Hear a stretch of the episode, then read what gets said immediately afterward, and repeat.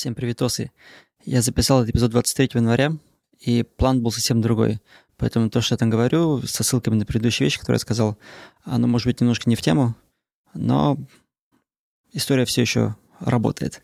Так что enjoy. Всем привет. Раз уж я начал говорить про сокращения, поговорю о них еще немного.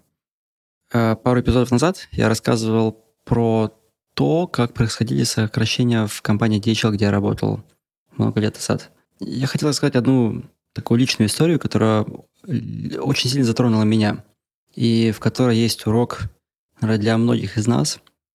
Когда происходили сокращения, точнее, когда пошли слухи о сокращениях, о том, что наш офис будут закрывать и что людей будут переводить или увольнять, никто не знал, останется ли у них работа, что с ними будет. Была такая шутка. В западной культуре принято открывать друг другу двери. Не только женщинам, но вообще в целом. То есть идешь, рядом с тобой идут люди какие-то, знакомые или незнакомые, как-то принято остановиться, открыть для них дверь, пропустить их вперед. Очень хорошая привычка. Я сам ее перенял очень много лет назад, и она мне нравится. И пошла такая шутка. Когда люди открывали дверь, держали ли других, можно было сказать, типа, а, твоя новая работа? Типа того, как в отелях швейцары открывают двери – Особенно в Дубае там распространено, что в зданиях, э, в, в отелях есть люди, которые тебе открывают двери. То есть там такое, типа, дорого-богато, короче. И да, была такая шутка, никто особо не задумывался, просто ей шутили. И я тоже, не знаю ничего лучше, ее один раз повторил. У нас был чувак по имени Алан. Ему на тот момент было, наверное, лет 55-60, я думаю, около того. И он как-то держал мне дверь. Я говорю, да, типа, Алан, привет. Типа, это твоя новая работа? И Алан такой посмотрел на меня. Он говорит, ты правда думаешь, что это смешно? И такая длинная пауза, и я такой, а, типа, типа, сорян. Ну, я перед ним извинился, все, говорю, блин, чувак, сорян, прости, я вообще не, не думал, что так тебя сильно заденет, да, что я там сам там нервничаю, у меня, я не знаю, говорю всякую фигню. Ну, короче, такой, отбрехался, в общем, и а, ну, а меня после этого потряхивало, потому что а, я просто надавил на что-то очень больное человеку. Он действительно очень сильно переживал, и ну, его прямо триггернуло очень жестко. По понятным причинам. То есть сейчас, с позиции опыта и лет, я бы никогда такой хрень не сказал человеку, который может переживать. Точнее, про которого я наверняка знаю, что он переживает. В общем, это была, наверное, моя последняя интеракция с Аланом, а, потому что Алана все-таки сократили, и он больше не работал в DHL. То есть такой у меня остался последний опыт с ним.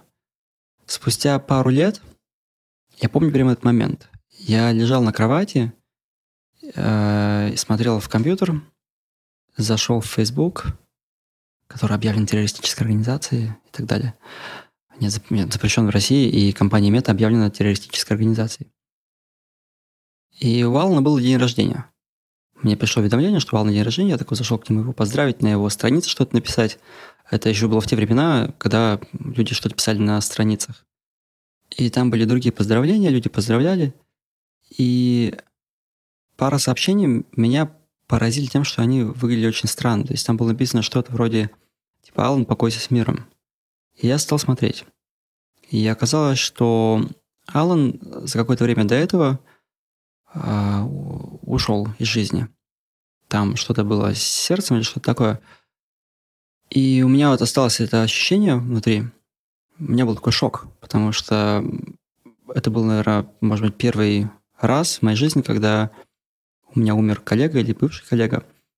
Я помню, что я долго это переваривал, то есть я до сих пор это помню, прошло где-то, наверное, 10 лет, может, даже больше. И осталось такое неприятное ощущение, что мое последнее с ним взаимодействие было именно таким, каким оно было. То есть я ляпнул какую-то хрень, от которой он разозлился. И вот мы на этом с ним расстались. Метапоинт здесь в том, что нужно со всеми взаимодействовать так, всегда, как будто это ваш с ним последний день. Это не значит, что нужно их там срочно бежать обнимать и с ними проводить все свое время, потому что больше времени не будет. Нет. Но нужно проводить время так, чтобы потом не жалеть об этом. Когда мне было 20 с чем-то лет, а когда эта ситуация с Алдом произошла, мне было лет, может, 26, 25, 26, 25, где-то так. А в этом возрасте вообще не думаешь о том, что жизнь конечна. Если, конечно, ты не работаешь где-нибудь в неотложке. То есть ты думаешь, что вот, жизнь, она на самом деле только началась, ты вот только-только начал жить сам, и тебе 20 с чем-то лет, вся жизнь еще впереди. Чем старше начал становиться, подбираясь к 40, 40 еще нет, но я к ним уже подобрался очень близко, э, возникает то, что называется кризисом среднего возраста. И он возникает не просто потому, что тебе исполняется 40 лет. Он, испол... он возникает от того, что ты начинаешь видеть конец. То есть ты пересекаешь условный рубеж, после которого ты начинаешь уже видеть, что смерть, она вот где-то там. То есть вот, все, ее уже начинает, э, она уже начинает виднеться на горизонте. И для многих из нас вот эти 40 лет – это на самом деле рубеж, после которого нам осталось жить меньше, чем мы уже прожили. И в эти моменты у людей начинается переосмысление того, как они живут, что они делают, был ли смысл в том, что они делали, как они вообще прожили свою жизнь, живут ли они для себя или для кого-то еще и так далее. И кто-то пускается во все тяжкие, покупает себе дорогие машины, уходит с работы, уезжает жить в лес. Э, все люди переживают это по-разному. Кто-то, наверное, бухать начинает, не удивлюсь, если так есть.